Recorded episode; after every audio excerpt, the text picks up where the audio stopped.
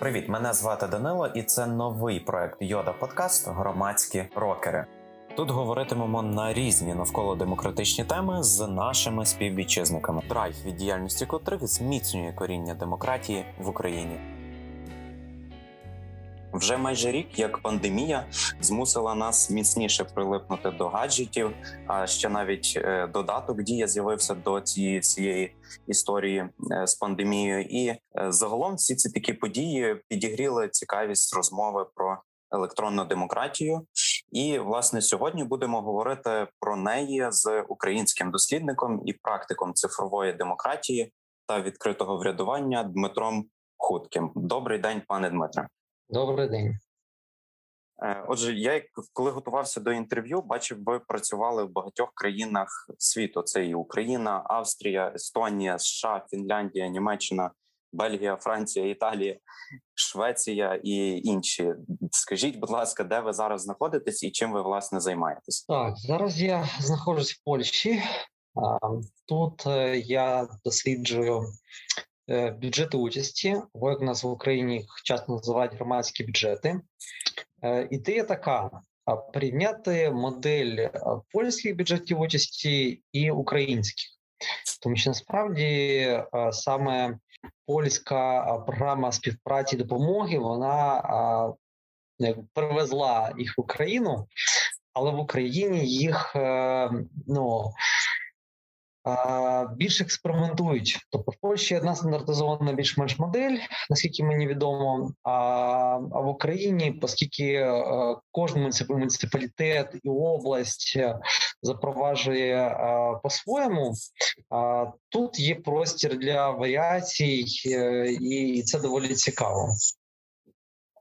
А можете коротко пояснити для слухачів, буквально там двома реченнями, що таке громадсь... громадський бюджет участі в Україні?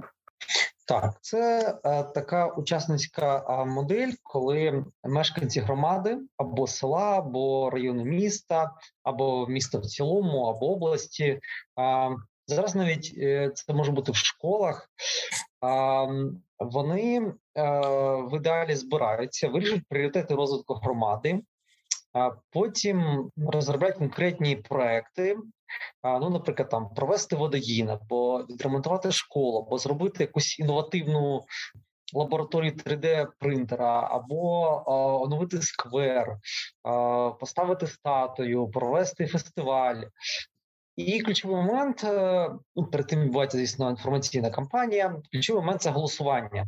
Тобто громадян голосують онлайн або офлайн, або і так, і так, і їхні рішення є обов'язковим до виконання. Тобто тоді або міська влада це реалізовує, ну або якщо це творчий якийсь проєкт, наприклад, там дійсно якась скульптура, то це може бути реалізація самим автором. І далі місцеві мешканці, вони контролюють процес виконання, власне, цього проєкту. Тобто, виходить, що громадяни залучаються на всіх етапах е- якби розвитку місцевого. І, і це цінно, тому що формуються е- команди, е- виявляються лідери, е- люди краще розуміють, як працює влада, дехто йде туди.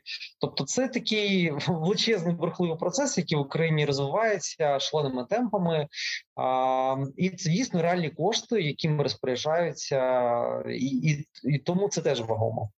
Угу. А маєте, може, ви якісь там дані про те, наскільки ефективно в Україні працює цей інструмент електронної демократії? Ну так, було дослідження моє з колегою Костяном Абрамченко, опубліковано минулого року. Тут питання, що вважати ефективністю. А, тобто в середньому по Україні за ті роки, ми, які ми аналізували, ну фактично це за, за всі роки, просто по там, дев'ятнадцятий рік, коли були дані, реалізують сімдесят вісім відсотків від е, обраних проєктів. А, ну, а, звичайно, це не сто, але для України, де багато чого трапляється, не так, як заплановано, це, це, це вже добре. А, крім того, щороку в, а, в середньому бюджети місцеві виділені а, на цю модель, вони зростають півтора рази. Тобто, ну, очевидно, місцева влада вірить, бачить в цьому сенс, вірить, що вони працюють, що вона виділяє все більше коштів. А, участь громадян, вона варіюється. Це може бути від піввідсотка там е, до майже половини громади. Тобто це якраз от найбільш такий е, е, волатильний індикатор, яким варто працювати. От. Кількість учасників може варіювати в Україні. Насправді більше половина авторів – це жінки. Тобто тут гендерна рівність навіть сунута в бік більшого представництва жінок. Тому, дійсно, раджу поцікавитись. Може, в вашому місті чи населеному пункті теж він є. Можна проголосувати. Та, ну от про своє місто кажучи, бо я живу у Львові і брав вже участь в багатьох, власне, голосуваннях. І е, навіть от в моєму парку, за моїм вікном, який зараз можу подивитися, от прямо зараз реалізується один з проєктів, за який я голосував, і це насправді прекрасно. Е, повертаючись до, е, так само від мого вікна, від мого парку до електронної демократії, чому, саме чому потрібна е, електронна демократія державі і громадянам? Mm. Дивіться. Взагалі, з точки зору особистості людини, участь в тих справах, від яких залежить її життя, це ну, реалізація власного прагматичного інтересу. Так? А, тому що не завжди ті люди, яким це делеговано, або які взяли на себе цю владу, вони це роблять найкращим чином. Так? А, тобто це якась корекція і контроль того, що відбувається. А, тобто якби ми довіряли владі і в нас це відбувалося так, як в тому напрямку, як ми хотіли, можна було б, можливо, і не займатися. Але оскільки в нас багато, більшість громадян вважають, що справи в країні йдуть не в тому напрямку, в якому потрібно, і скажімо так, баланс довіри-недовіри зміщений в бік недовіри до ключових інститутів, там, до парламенту, до інституту там, уряду, багатьох інших, то ясно, що громадяни тоді змушені контролювати.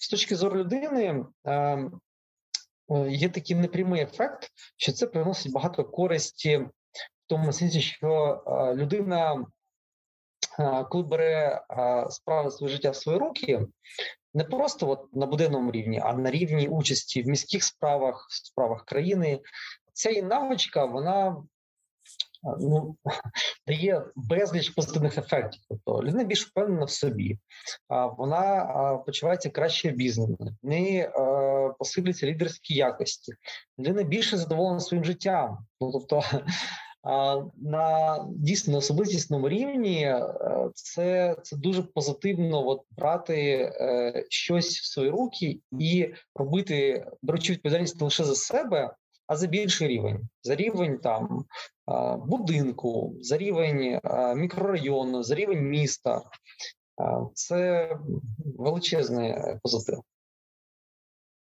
Чи може держава бути супердемократичною, тобто розвиток демократії на високому рівні, а розвиток електронної демократії на низькому і навпаки? Ну, теоретично може, тому що історично першою була класична демократія, яка офлайн, тому що не існувала інтернету в принципі. Тому якщо країна оцифровується повільнішими темпами, то теоретично це може не співпадати. А, от... Якщо країна, припустимо, велика е, і дуже сильно цифрована, то рівень демократії може бути високий, а офлайн – це ще демократії менше. Але все ж таки вони частіше корелюють, пов'язані, тому що ну, це загальний рівень там, прозорості, участі, підзвітності. Знову так, як ви визначаєте демократію. Якщо ті три аспекти, які я назвав, там доступ до інформації, партисипація громадян, підзвітність влади, ну ще часто додають, часто інколи громадянську просвіту, то це в широкому розумінні. Може бути в військовому партисипації. Тут питання в тому, як її поміряти. От є класичне таке дослідження Організації Об'єднаних Націй, на яке всі орієнтуються, хоча до нього багато питань щодо методології. А, так от, а, там дійсно є а, декілька аспектів врядування. І за участю, якщо взяти саме партисипацію, участь громадян, коли вони приймають рішення, то ми бачимо, що в Європі, наприклад, ну буквально декілька країн, які мають сто відсотків від максимуму можливих. Це Австрія, Великобританія, Естонія, Нідерланди, Мальта. Да? От чому у них такі високі, треба розбиратись, тому що там є місцеві особливості. У Британії, наприклад, там високий рівень розвитку електронних послуг. Тобто еврядування потужне, тому воно демократія плюс еврядування, вона потім приходить в демократію. В Естонії, наприклад, це єдина країна в світі, насправді, в якій онлайн-голосування, не просто електронне в кабінках на пунктах голосування, як у США. Тобто в США голосування фактично електронне, бо це в таких спеціальних кіосках. А в них онлайн, інтернет-голосування. Єдина країна в світі, в якій воно можливе, по-перше, для всіх категорій населення, і, по-друге, для всіх рівнів виборів – місцевих, національних і до Європейського парламенту. От, також у країні світу ще поки не реалізували, а, тобто в деяких країнах, а, там їх а, трошки більше, ніж дюжини, а, є голосування по інтернету для певних категорій, там, виборців за кордоном, військовослужбовців, або для певних округів. А от Естонія зробила це тотально. А, ну і плюс в них теж є різні практики участі. Тому а, так, не дивно, що вони а, тут є лідерами. Ще таке питання, які от в процесі дослідження практики електронної демократії вразили вас? От які, що найбільше запам'яталися і такі, що найкраще працюють? Можуть бути приклади як з України, так і зі світу. Ну, дивіться, а, є такі екзотичні, які в Україні ще не реалізовані. Тому я трошки про них згадаю. Є такий формат, як Citizens Assemblies. Звучить просто збори громадян, але а, якщо дивитися в глибину, там закладено декілька моделей е, демократії. Наприклад, рендомократія а, або демократія жеребкування. А, за соціологічними методиками, випадковим чином а, з а, населення обирається сто двісті більше людей, які а, братимуть участь в обговореннях. Тобто вони дійсно представляють а, населення країни. І серед тих, які погоджуються, їх збирають, проводять невеличкі навчання, їх пояснюють, що таке, а, як пишуть закони, як вносяться зміни до публічної політики. Перед ними виступають різні експерти. Ось, будь ласка, долучається експертократія. І вони проводять між собою обговорення, вони дебатують кілька вихідних а, і приймають певне рішення. А оскільки вони обговорюють дуже інтенсивно, то це ще й деліберативна демократія, коли не просто кожні окремі думки, опінії, а, вон, а результат виникає в процесі а, а, обговорення, в процесі обміну думками, і одна думка може впливати на іншу, що важливо для досягнення консенсусу.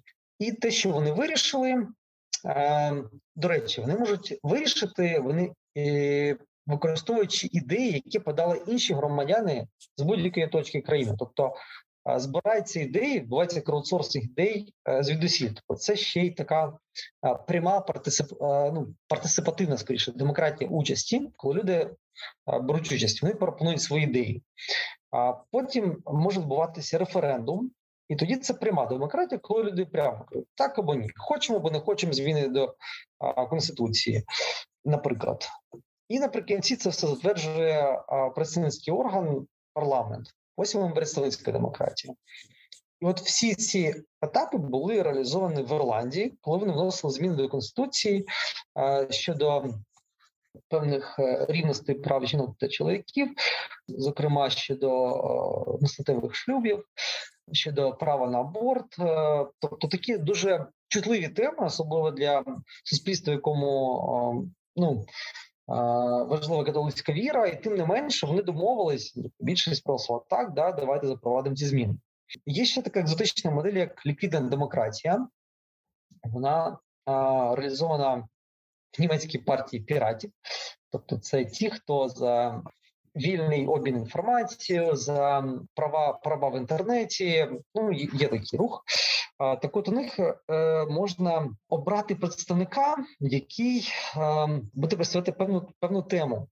а з іншої теми інший представник, в залежності від е, напрямку, спеціалізації. Крім того, якщо людина поводиться не так, як прогнозує, очікує виборець, він може переделегувати, він може змінити пропорцію цієї людини, декілька людей представлятимуть. Це дуже така гнучка модель, не так, що обрав на п'ять років, там як у нас президент або чотири парламент.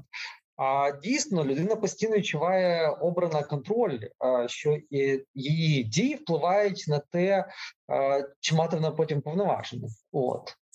А про Україну розказати, чи ми можемо похвалитись? Ну, про громадський бюджет участі ми вже говорили, можливо, mm-hmm. якісь ще є інші приклади. Звичайно. Розумієте, як? В нас є як мінімум три практики, які е, мають міжнародне визнання. Е, тобто це суто українські розробки, які, які навіть е, експортуються за кордоном. В тому сенсі, що подібні моделі е, розробляються а, в інших країнах. Вони повністю а, унікальні, ну, так? Ну, сама ідея може бути не унікальна, тому що ну, такі інструменти десь існують. Але сама така реалізація, вона є унікальна. Тобто комбінація рішень, а, вона є, да, неповторна. Ну, наприклад, DoZorro. Вона входить в топ дванадцять зіркових реформ партнерства відкритого уряду. Це було визнано цією міжнародною ініціативою у дві тисячі вісімнадцятому році. Тобто це платформа, на якій понад мільйон вже користувачів надали більше вісімдесят тисяч коментарів по двадцять тисяч закупівель з порушеннями. І завдяки громадському моніторингу більше половини порушень були виправлені, відкриті кримінальні справи, застосовані санкції. Ну, там був такий хрестоматійний приклад, коли експедицію в Антарктиду а, чомусь, чомусь її оцінили на кілька мільйонів гривень дорожчою. Це помітили, сказали, ні, це, це нереалістична ціна, і конкурс переголосили. Або там закупили колеса до Київського метрополітену теж по дорогій ціні, і це теж був тендер скасований. От, тобто, якщо там якісь е, порушення, можливо, навіть корупційні ризики, то це громадяни контролюють. Все це відбувається онлайн. Тобто є система, в якій вони можуть спостерігати ще, е, закупівлі і інформувати про порушення. До речі, зараз е, є можливість робити е, такі повідомлення напряму Держаудитслужбі, яка потім це звітуватиме. Але це вже така е, новіша інновація. ProZorro визнаний зразком а, онлайн-закупівель Європейського банку реконструкції та розвитку і Світового банку а, дві тисячі дев'ятнадцятого року. А, виграв а, світову нагороду закупівель в дві тисячі шістнадцятому році, нагороду з відкритого урядування в дві тисячі шістнадцятому а, тому ж році, і, можливо, там ще декілька нагород.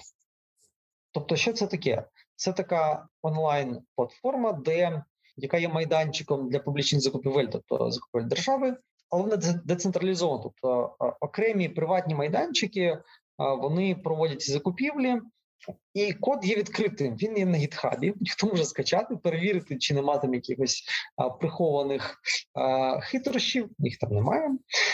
От, а, і е, дійсно це ідеальний зразок взаємодії держави, громадськості, бізнесу, які це створили і контролюють і розвивають. Щороку там публікують дані про закупівлі на суму більше шістсот мільярдів гривень. Завдяки тому, що все це онлайн, прозоро чіткі критерії, більше учасників, більше конкуренція, вигода державі. Зокрема, за розрахунками ProZorro в дві тисячі дев'ятнадцятому році це дало більше десять відсотків економії публічних коштів. Тобто, ну це десять відсотків, це, як розумієте, там може бути бюджет прямо окремого напрямку, окремого там, міністерства, да, можна додатково профінансувати. Дещо новіша подібна платформа – це ProZorro.Продажі. Вона посіла друге місце в категорії «Вплив відкритих закупівель» на нагороді світової торгівлі та контрактів щодо інновацій та першості в дві тисячі двадцятому році. Якщо сказати кілька цифр, то раніше, раніше до цієї системи фактично це приватизації оренди держмайна онлайн. Тобто, якщо ProZorro це держава закуповує, то ProZorro.Продажі держава продає. А, так? А, то до того, як вона була запроваджена і зроблена обов'язковою, в середньому а, в аукціоні було брало участь близько двох учасників, і в цілому лоти зростали в ціні на півтора відсотки. А в дві тисячі двадцятому році середня конкуренція становила близько трьох з половиною учасників на аукціон, і ціна зростала в середньому а, близько сорок відсотків. Ого. Тобто, а, дійсно, більша конкуренція, більша вигода державі. В, в, в рекордні а, місяці а, може бути до чотирьох учасників на аукціоні і зростання ціни на двісті відсотків. Це, це, це просто вау. Наскільки вона так, працює? Це, так, і українська розробка, яка визнана, а, і вона ще, ще далі все більше і більше а, типів аукціонів а, і типів товарів підключається. І, і це на майбутнє, розумієте, роками, а, з роками вигоди все зростатиме кумулятивно.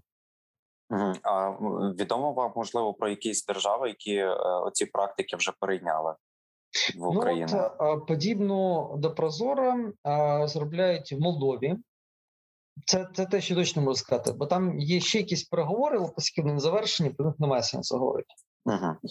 Зрозуміло. Ще таке е, питання. От є в нас додаток Дія. Він запустився рік тому, здається, точно дату не, не пригадую, але що таке от додаток Дія в площині електронної демократії? Ну, дивіться, це більшою мірою електронні послуги. Тобто це якась така е, звичайна буденна взаємодія е, держави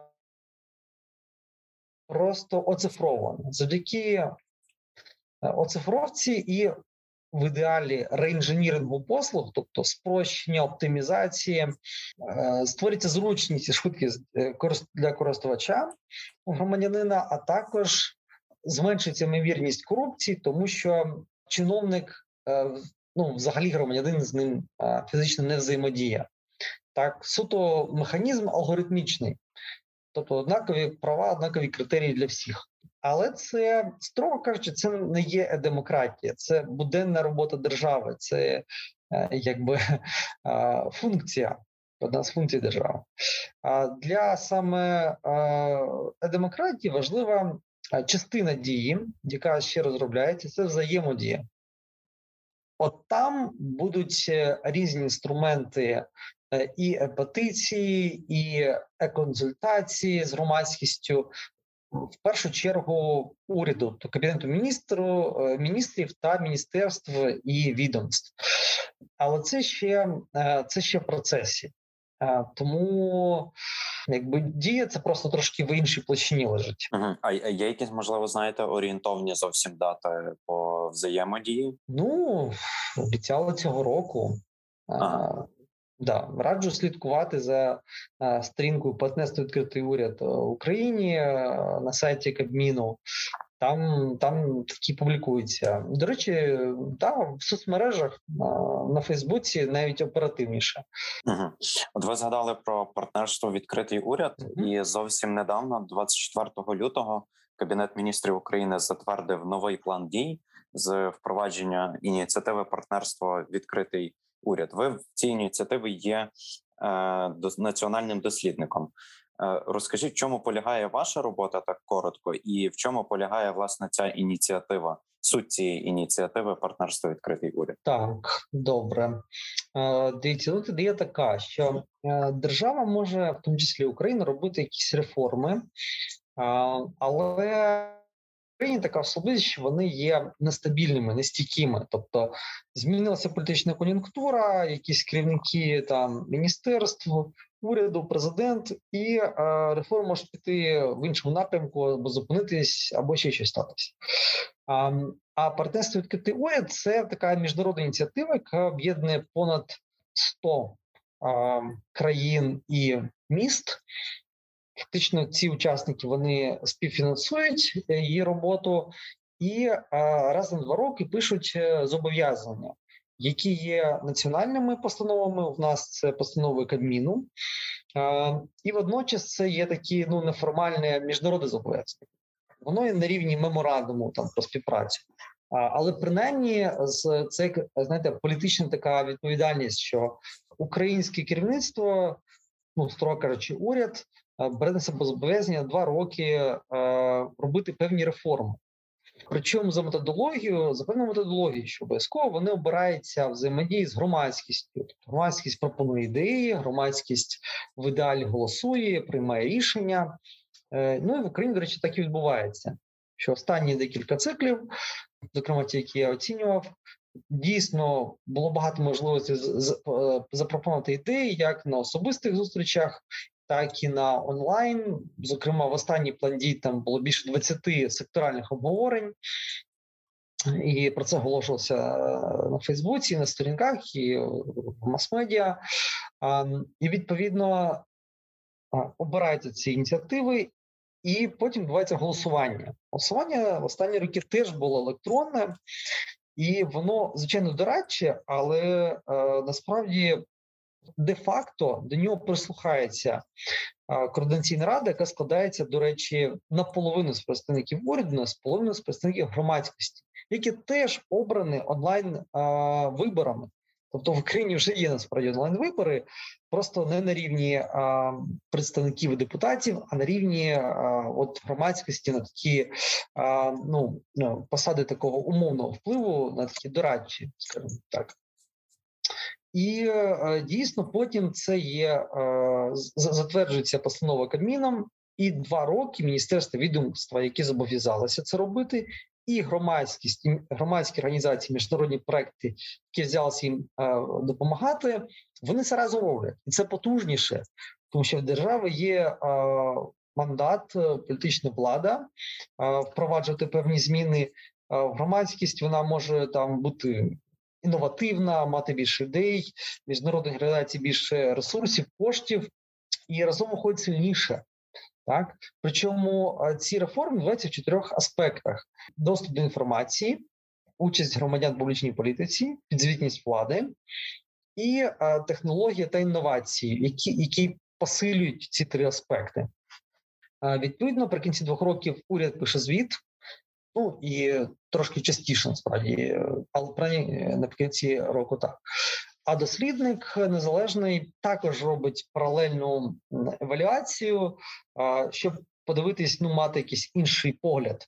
От, власне, моя роль полягає в тому, що для України за останні два цикли я робив, і, ну, можна почати ці звіти, вони відкриті українською мовою, є англійською, і, ну, там, там цікаві речі, наприклад, ProZorro було одне з ініціатив партнерства відкритий уряд. ProZorro Sale також, DoZorro теж. Тобто оці три зіркові реформи, які я раніше сказав, вони в тому числі були там. Можу сказати кілька слів про новий план дій. Він насправді оголошений, що його прийняли, але не опубліковано. То його ми бачили лише проєкт, але не фінальний текст, що, ну, важливо, треба мати, мати, бачити, мати офіційний документ. Але принаймні в проєкті, в останній версії, яку я бачив, було декілька ну, приємних таких новацій. Наприклад, більше було уваги гендерному аспекту, цифровій доступності, активізації молоді, участі молоді. З таких ну, екзотичних ініціатив планують створити Національний центр компетенцій відкритих даних, та, тобто навчати людей користуватися і, власне, створювати правильні відкриті дані, онлайн-платформу інновацій. Ну, тобто цікаві речі, з кожним циклом там є щось, щось особливе. Круто. Ну, на нас можуть очікувати якісь нові зіркові реформи, скоріш за все, та? Будемо надіятися на це. Да, я зараз продовжую трошки скажу, що теоретично партнерство відкритий уряд може включати відкритий парламент. А, так, а, в деяких країнах це дійсно одна, один такий рух, а, ну, тому що в, запі, в західній традиції це якби одне, це уряд, просто в нього різні гілки влади, там, the government, а, а в Україні це, ну, е, Крім того, що різне, так ще й там в уряді може бути там, ага, оце міністерство має таку-то там позицію. А, і ну, трошки більша автономність а, окремих інституцій владних, ніж там за кордоном звикли вважати. І в Україні відкритий парламент є окрема ініціатива, а, і вона не стільки на прийняття законів щодо а, там прозорості участі підзвітності, скільки на забезпечення а, роботи самого парламенту як такого. Хоча ці аспекти там теж розкриваються, просто трошки інакше. Чи брали ви участь в написанні законопроєктів? Про реформи ми от тільки що говорили, а законопроєкти, чи долучалися ви до такого роду діяльності? Ну так, я, звичайно, долучався до розробки нормативно-правових актів, в тому числі і до законів, просто в різних ролях. Я надавав пропозиції до законопроекту, наприклад, про всеукраїнський референдум, ідеї до там проєкту закону про електронне голосування. Хоча більшу міру долучався до саме урядових постанов, uh-huh. наприклад, концепції розвитку електронної демократії, концепція громадянської освіти, національна стратегія розвитку громадянського суспільства, постанова про відкриті дані, концепція розвитку штучного інтелекту. Тобто, ну, якось фахово допомогти власне уряду і парламенту розробити ну, кращі нормативно-правові акти там, з міжнародного досвіду. Так, трошки цим займаюся. Угу. А які з цих там, пропозицій або законопроєктів, до яких ви долучалися, от пройшли, що ви знаєте? Бо я, наприклад, чув від деяких знайомих, що так само, які теж долучалися, власне, як експерти до різного роду законів, і багато хто казав, що якісь правки їхні там не доходили, ну не те, що правки, скоріше пропозиції, хоча вони були навіть е- досить таки адекватними. Ну, дивіться, тут же ж це консультативна така модель дорадчого голосу. Тобто, дійсно, останнє слово за е- представникам влади. Причому вони не завжди навіть ну, висилають далі, мала бути така табличка, де написано, яка пропозиція і е, наскільки враховано. Так? Тобто такий елемент підзвітності, дійсно. Е, не завжди це робиться, тому е, не завжди я знаю, чи мої е, ідеї, ідеї були враховані, або, можливо, враховані якісь іншої міри, або не враховані. Точно знаю, що е, були е, враховані, затверджені концепції розвитку електронної демократії у е, дві тисячі сімнадцятому році. Але це була така, знаєте, командна робота. Е, ми тоді фактично її написали за півроку, що є шаленим темпом для такого документу, такого масштабу. З грудня дві тисячі шістнадцятого року до травня дві тисячі сімнадцятого вже вона була готова. І це разом з експертною роботою, внутрішньою, разом з публічними обговореннями в регіонах, з онлайн-збором пропозицій, з онлайн-коментуванням. Була одна з таких перших експериментів колаборативного створення цього проєкту. Власне, це відбулося в межах коаліції з розвитку демократії, яка була створена саме в процесі цієї роботи, коли державний орган, який відповідав за електронне урядування, і низка громадських організацій, вони долучилися і розробили такий документ. Там можете подивитись, нас в коаліції є сторінка на Фейсбуці, там є якісь новини, і сама концепція затверджена. До речі, не просто затверджена, в неї був план дій, який виконувався два роки, і потім був затверджений новий план дій. Тобто вона ну, розвивається. Супер. Um... Таке ще питання. Наскільки я знаю, ви ще спеціалізуєтеся на вивченні Civic Tech, це громадянські технології.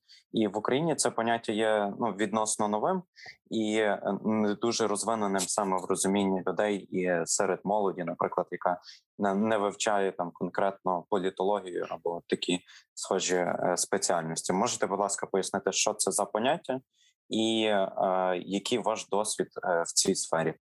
Ну, дивіться, це таке теж поняття, яке може мати різні визначення. Дійсно, так як ви описали, це цифрові технології для участі громадян, які можуть відбуватися як в напрямку взаємодії громадян з державою, так і громадян із громадянами. Бо то, ті елементи демократії, про які я говорив, це більшою мірою саме вплив на публічну політику, тобто громадяни впливають на державу. Citizens to government. Тут може бути citizens to citizens, самоорганізація.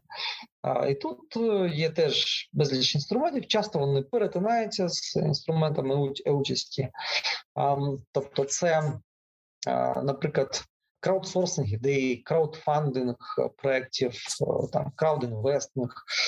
Це може бути якась колаборативні платформи, до речі, де місцеві мешканці можуть зустрітися, обговорити, проголосувати, перейтингувати якісь ідеї, на мапі позначити якісь ситуації, якісь проблеми, потім відмітити їх вирішення. Ну, в Україні є такі ініціативи, є і платформи онлайн-взаємодії, тобто їх небагато, але вони є. Можете подивитися, там є посібник з, з демократії, або ще, до речі, один з найновіших наших проєктів – це база даних цифрової демократії. Там по Україні є шістдесят кейсів, це найбільша кількість по Європі, ну, яку ми знайшли. Ну, тому що ми знали, насправді, де шукати з одного боку. З іншого боку, в Україні дійсно багато таких інструментів. Участі, там, прозорості, підзвітності, в тому числі там є інструменти Civic Tech. Тобто, якщо пошукати Digital Democracy Database, то можете знайти сторінку цього проекту, і ці дані є доступні в відкритому форматі. Ну, ми тоді в описі подкасту додамо посилання на ці сайти і проекти, і, думаю, в соцмережах нашому Instagram та Facebook теж зробимо, ну, пост-анонс з посиланням на це інтерв'ю і дамо ці посилання, щоб всі ви могли, слухачі наші, переглянути ці матеріали. Ем, наступне питання, е, точніше рубрика у нас на сам кінець, е, бурна фантазія, так ми вирішили з командою її назвати. Перше таке питання, е, наскільки реально, що наступні вибори в президенти України і в Верховну Раду, і місцеві вибори пройдуть через е, елемент дії, тобто через додаток? Ну, це може бути, власне, як додаток Дія, так і якийсь інший додаток. Mm-hmm. Суть в тому, що через додаток пройдуть вибори. Це такі, знаєте, гадання, наскільки це ймовірно. Ну, мало ймовірно, що вони відбудуться для всіх категорій громадян. Більш ймовірно, що вони відбудуться для закордонного округу. Тобто ті, хто перебуває за кордоном, і, ну, це легше просто ґрунтувати, що їм дійсно потрібна така нагода, і е, ризики невеликі. Тобто, якщо будуть якісь е, проблеми технічні, е, або там політичні, або корупційні, або ще якісь, то е, ну, потім, наприклад, можна це до, до проголосувати офлайн, або просто, ну, частка буде невелика е, в усій масі голосів. А, тобто, просто судячи з того, які ведуться про це переговори, швидше цей варіант. Або це, можливо, на, як в експериментальному форматі на місцевих виборах, а, де, знов-таки, ризики, не, ризики менші, і теж а, є гнучкість якось виправити в тому разі, якщо ситуація вийде з-під контролю. Тобто, чи це через додаток Дія? Можливо. Чи це через іншу систему? Теж можливо. Я взагалі за конкуренцію, тобто не важливо мати одну централізовану систему, яка, якщо зламається, то зламається все. А краще мати низку децентралізованих, незалежних систем і сервісів, і тоді між ними конкуренція, і в разі несправності можна скористатися іншим. Наступне питання в межах цієї рубрики. Чи можливо провести державний переворот онлайн? І тут онлайн мається на увазі не через соціальні мережі, бо такі кейси вже в нас були, а конкретно через інструменти якісь електронної демократії.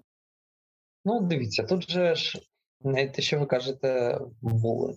Ну, в нас були там революції, але вони поєднували інструменти онлайн і офлайн участі. Тобто мобілізація онлайн, яка потім конвертується в е, переходить в участь офлайн. Це ну так, це буває. Е, але питання в тому, чи можливо дійсно державний переворот, тобто насильницько захопити владу в Україні. Е, ну це залежить від рівня діджиталізації. У нас він насправді не такі великі. У нас високі темпи, е, темпи цифровізації, але в абсолютних значеннях вони невисокі. Тобто дуже багато залежить від людей, які е, все на місцях виконують багато ще е, даних, документації в паперовому вигляді. Тобто тотально захопити владу неможливо, не все цифрово. Але значну шкоду нести можна. От там був кілька років тому вірус Петя. Він же зашкодив там, ну, значній кількості виконавчої влади. Не пам'ятаю, переходив Кабмін, а в людей не працюють імейли, не працюють комп'ютери. Робота людей, центрального апарату виконавчої влади, вона значною мірою ну, призупинена або зіпсована, тому що не працюють технології. І дані там знищені, там дуже важко відновити, доступ до пошти немає. Все це відновити потребує час. Тобто зашкодити можна, але власне захопити владу ну нереально. Навіть я не знаю таких випадків, щоб хакнули там, не знаю, там якісь держ, держказну, наприклад, там здавалось би, гроші не права, білонша сфера. Ну тим не менш невідомо мені такого. Там Нацбанку намагалися зробити атаку, так, але ж не так, щоб там частину бюджету забрали. Ну не було такого. Плюс ну к- контролювати, що можуть там не знаю, хакнути якусь послугу, розпилювати кошти. Знов таки, ну скільки там тих, тих коштів а, на ту послугу розподілено. Тобто таких практичних моментів ні, просто якась шкода. От кібератаки так вони відбуваються регулярно. Можете почитати на сайті державних інституцій, що дійсно вони є, їх відбувають. Ну така, така ситуація в нас в країні зараз. Останнє питання з цієї рубрики. Давайте уявимо, що штучний інтелект обирає президента, депутатів і місцеву владу на основі національного, тобто загальнонаціонального опитування всіх громадян. Так може на перший погляд здатися, що це ідеальна система, оскільки думки всіх громадян врахуються. Ну це ми фантазуємо, та це в ідеальному mm-hmm. світі, коли всі, та, всі громадяни е, в цьому візьмуть участь. І логічно вийде най, напевно, найбільш підтримуваний кандидат серед народу і уникнеться всяких фальсифікацій і так далі. Які тут можуть бути переваги та е, недоліки в такій системі? Перше питання, навіщо робити, запроваджувати штучний інтелект, який би приймав рішення замість демократичних процедур, якщо вже є дані опитування. Тобто дані опитування, чи там плебісциту, чи референдуму, чи прямого голосування, вже є демократичний інструмент. Додаткова ланка, вона завжди несе ризики, і питання там легітимності, технології, тобто а, навіщо це заміщати, який буде алгоритм штучного інтелекту, за яких обставин він буде активізуватися, хто його контролюватиме, які запобіжні механізми. Тобто забагато ризиків, щоб це е, робити. Тобто делегувати права алгоритму, це означатиме, що ті, хто розроблятимуть його і застосовуватимуть, це буде менше людей, ніж ті, хто напряму голосуватимуть. Тобто це погіршення якості демократії з прямої до якоїсь експертократії і е, представницької демократії, яку важче контролювати. Тобто, ну, мені це здається дійсно якоюсь такою утопічною меритократичною ідеєю, яка ну, несе більше ризиків, ніж переваг в такому формулюванні.